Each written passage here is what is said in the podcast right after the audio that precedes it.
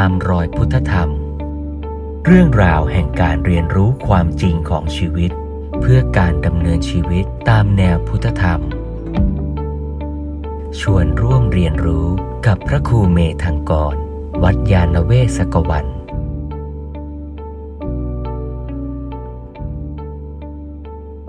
จากสิ่งที่ปรากฏในหนังสือ พุทธธรรม ที่หลวงพ่อสมเด็จพระพุทธโฆษาจารย์ได้รวบรวม เรียบเรียงจากพระไตรปิฎกไว้นะแล้วก็นำมาเล่าสู่กันฟัง ด้วยความมุ่งหมายที่จะให้เป็น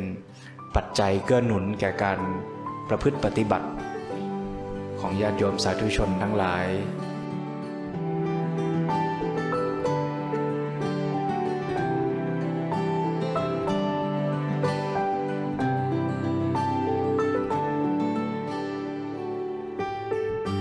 ามว่าที่ปฏิบัตินี่ปฏิบัติเพื่ออะไร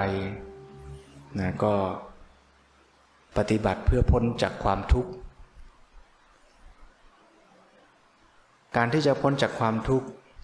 ถ้าว่าโดยแท้เป้าหมายของพุทธศาสนา ถ้าพูดให้รัดกุมที่สุดก็ต้องพูดว่า เป้าหมายคือ ดับเหตุแห่งทุกข์ ไม่ใช่ดับทุกข์ ต่อให้เป็นพระพุทธเจ้าก็ยังมีทุกข์อยู่ คือทุกข์ที่เกิดขึ้นตามธรรมดาของสังขาร คือเมื่อเกิดมีชีวิตขึ้นมาแล้ว ตัวร่างกาย ที่ดำรงสืบต่อไปนั้นก็ยังมีความเจ็บป่วย ชรามรณะเป็นธรรมดา แต่เมื่อไม่มีเหตุแห่งทุกข์ ก็จะไม่ปรุงแต่งทุกข์ที่จะเสริมเติมเข้าไปก็คือโสกะปริเทวะทุกโทมนัสอุปายาตไม่เกิดขึ้น เพราะไม่มีเหตุที่จะเกิดก็คือ ตัดที่อวิชชาตันหาอุปาทาน หมดสิ้น อะไรล่ะที่จะเป็นปัจจัยในการตัดทำลายอวิชชาตันหาอุปาทานได้ ก็ตอบว่าปัญญา ปัญญาจะเป็นตัวทำลาย ความไม่รู้ หรือพูดใหม่ก็คือว่าเมื่อรู้ มันก็เลิกไม่รู้ อวิชชาคือสภาวะที่เรายังไม่รู้นั่นเอง ไม่รู้ตามเป็นจริง ไม่รู้ว่าความเป็นจริงของสิ่งทั้งหลายมันเกิดขึ้นเปลี่ยนแปลง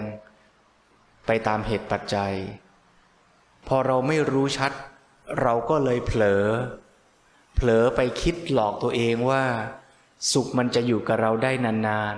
ๆ เผลอไปคิดว่าความทุกข์มันจะต้องไม่เกิดขึ้นแก่เรา เผลอไปคิดว่าพรุ่งนี้เราน่าจะยังมีโอกาสมีความสุขอย่างนั้นอย่างนี้ เมื่อไหร่ที่เราไม่รู้ชัดเราก็เลยไปเผลอคิด เป็นความเข้าใจผิดของเราเอง ที่เราไปปรุงแต่ง คิดฝัน อยากให้สิ่งทั้งหลายเป็นอย่างที่เราปรารถนา แต่ความจริงมันเป็นไปเช่นนั้นไม่ได้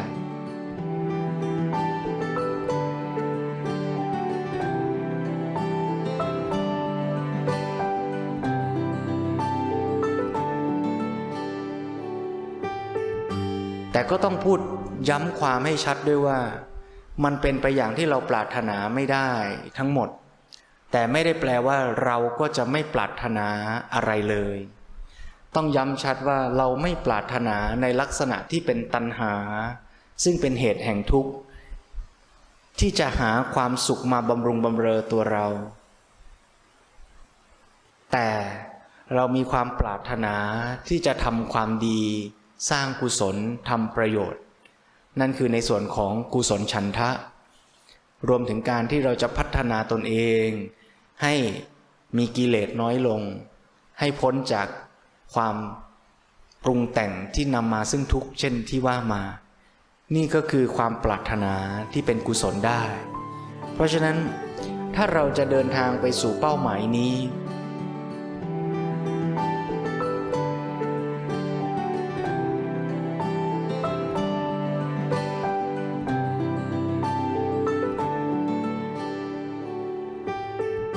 คำถามต่อไปก็คือว่า แล้วทางที่จะเดินไปล่ะ เป็นยังไง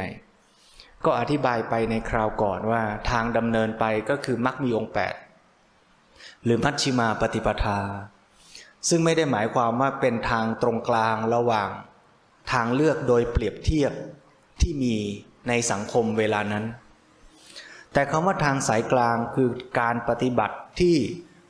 ตรงพอดีตามความเป็นจริง เหมือนที่ยกตัวอย่างว่า เราจะรดน้ำต้นไม้กี่ขันดี เราก็จะต้องรู้ความเป็นจริงจริง ๆ ของต้นไม้ชนิดนั้นในสถานการณ์นั้นตอนนั้น ว่าเขาต้องการน้ำมากน้อยเท่าไหร่ แล้วถ้าเรารดน้ำได้พอดีกับสิ่งที่ธรรมชาติเป็นตอนนั้น ก็เท่ากับการกระทำของเรานั้นน่ะเป็นมัชชิมาปฏิปทา คือตรงกลางพอดีตามธรรมชาติ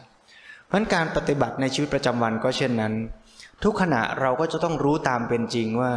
ไม่ว่าจะเป็นการกระทำทางกาย วาจา ใจ ปัญญาความคิด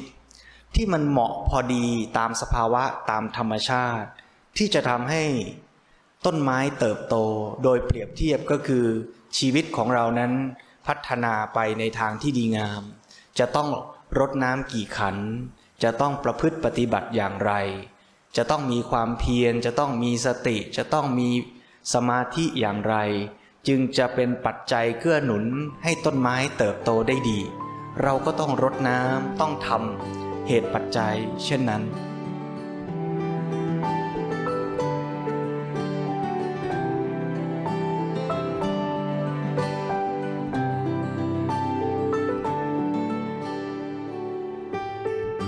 ในบรรดาเหตุปัจจัยที่ควรกระทำหรือองค์ประกอบของเส้นทาง ที่เรียกว่ามัชชิมาปฏิปทานั้นมีองค์ประกอบ 8 อย่าง จัดเข้าเป็นหมวดหมู่เป็นกลุ่มให้เข้าใจง่าย ก็สอดคล้องกับหลักไตรสิกขา ก็คือ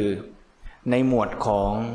สัมมาวาจา สัมมากัมมันตะ สัมมาอาชีวะ เป็นเรื่องของพฤติกรรมที่แสดงออกทางกายวาจา จัดอยู่ในหมวดของศีลสิกขา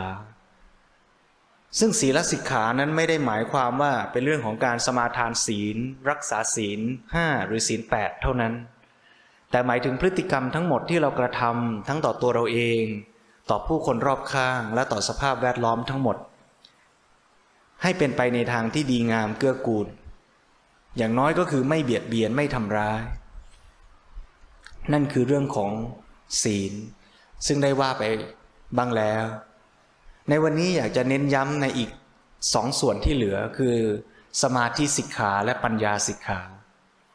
สมาธิสิกขาก็คือการปฏิบัติในด้านคุณภาพของจิตใจ ไม่ได้หมายถึงว่าสมาธิสิกขาคือนั่งหลับตาอย่างเดียว แต่คือสภาวะของจิตทั้งหมดเลยที่จะเป็นสภาพที่สมบูรณ์ ดีงาม เกื้อกูล ให้ปัญญาทำงานได้อย่างเต็มประสิทธิภาพ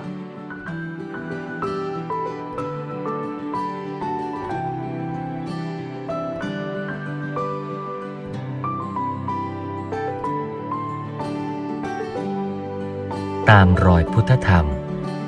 เรื่องราวแห่งการเรียนรู้ความจริงของชีวิต เพื่อการดำเนินชีวิตตามแนวพุทธธรรม